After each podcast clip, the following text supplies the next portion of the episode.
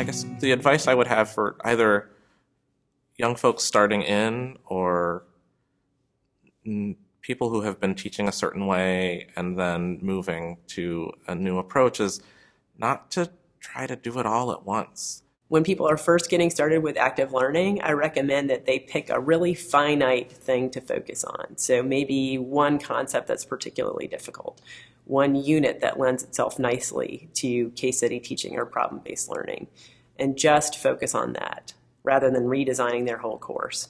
What happens is people hear about active learning and all these great techniques, and it works in classrooms, and they try to just pile it all on at the same time and then get overwhelmed and don't continue. So just try one technique or one idea and don't feel um, discouraged, I guess, if it, if it doesn't work the first time, because most things I try the first time don't work.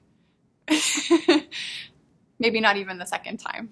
Another thing that I hope my colleagues do, because it really made a big impact on me, is to just go watch faculty do what they do, because I didn't understand the scope of the difference. More than likely, you'll see that there are lots of really fantastic teachers at your institution, um, but they're all different.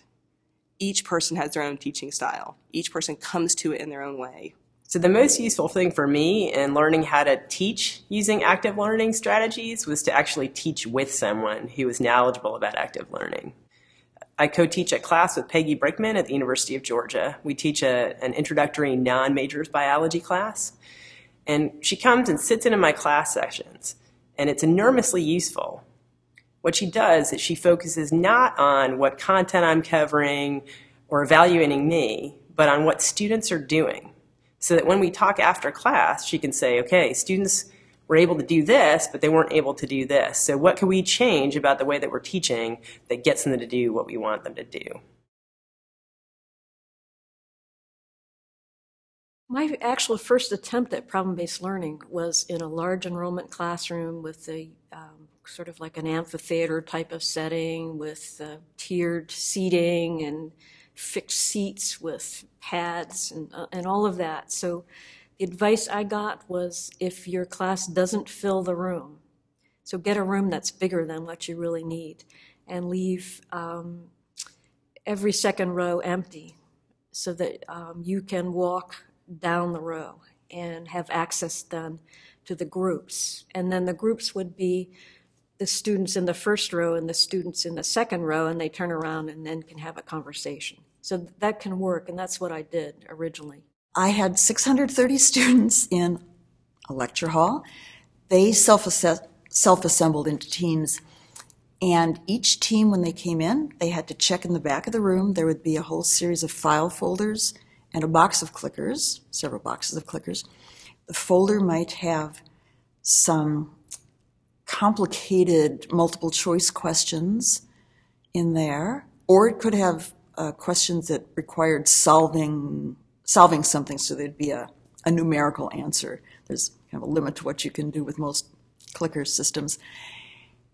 And during the the course of the class, there'd be times when I'd ask them questions and ask them to weigh in with a clicker as a way of finding out where the class was. Did they understand the concepts that we were just going through? So one of the changes in thinking that I think has to happen with faculty is to think very carefully about I have 50 minutes with these students or I have 90 minutes with these students.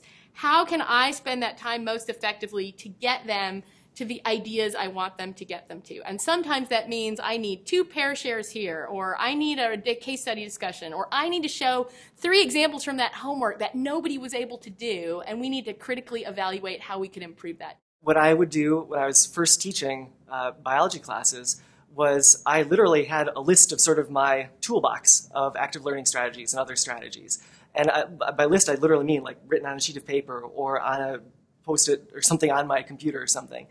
And as I was looking over the course calendar and looking over the content for the quarter or the semester, I would look through and think about, okay, where could I plug in some of those ideas? You know, if you only teach in one way, I think that one way is going to be best for certain students. And so the other way I think about equity is really variety. So I don't always teach with one thing. So the think, pair, share. I don't always do think, pair, share, but it is a, a tool that comes up frequently. Uh, have that background yourself that, you know, I know I'm doing this, I know what my goals are for this, and I can even express those to students when we try this out. Um, so I think bringing students into that equation is really helpful and not, not hiding the fact that you're trying something new. Um, while at the same time not being nervous about it and like, hey, this might crash and burn, but being able to tell students like, hey, I'm really excited. Uh, we're going to try something different today to try to learn this topic, and uh, I'm really excited to hear what you get out of this because these, these are the goals that I hope you'll get at the end of this and that I'm going to be looking for. And uh, I'll be really excited to get your feedback as well to see how you learn through this project or through this activity. Some people will say that in, in your early tenure years, that's a bad idea. But everybody tells you your first year, they tell you when you start, your first year will not be good. So you might as well do, try a bunch of crazy things. Maybe somebody will learn something.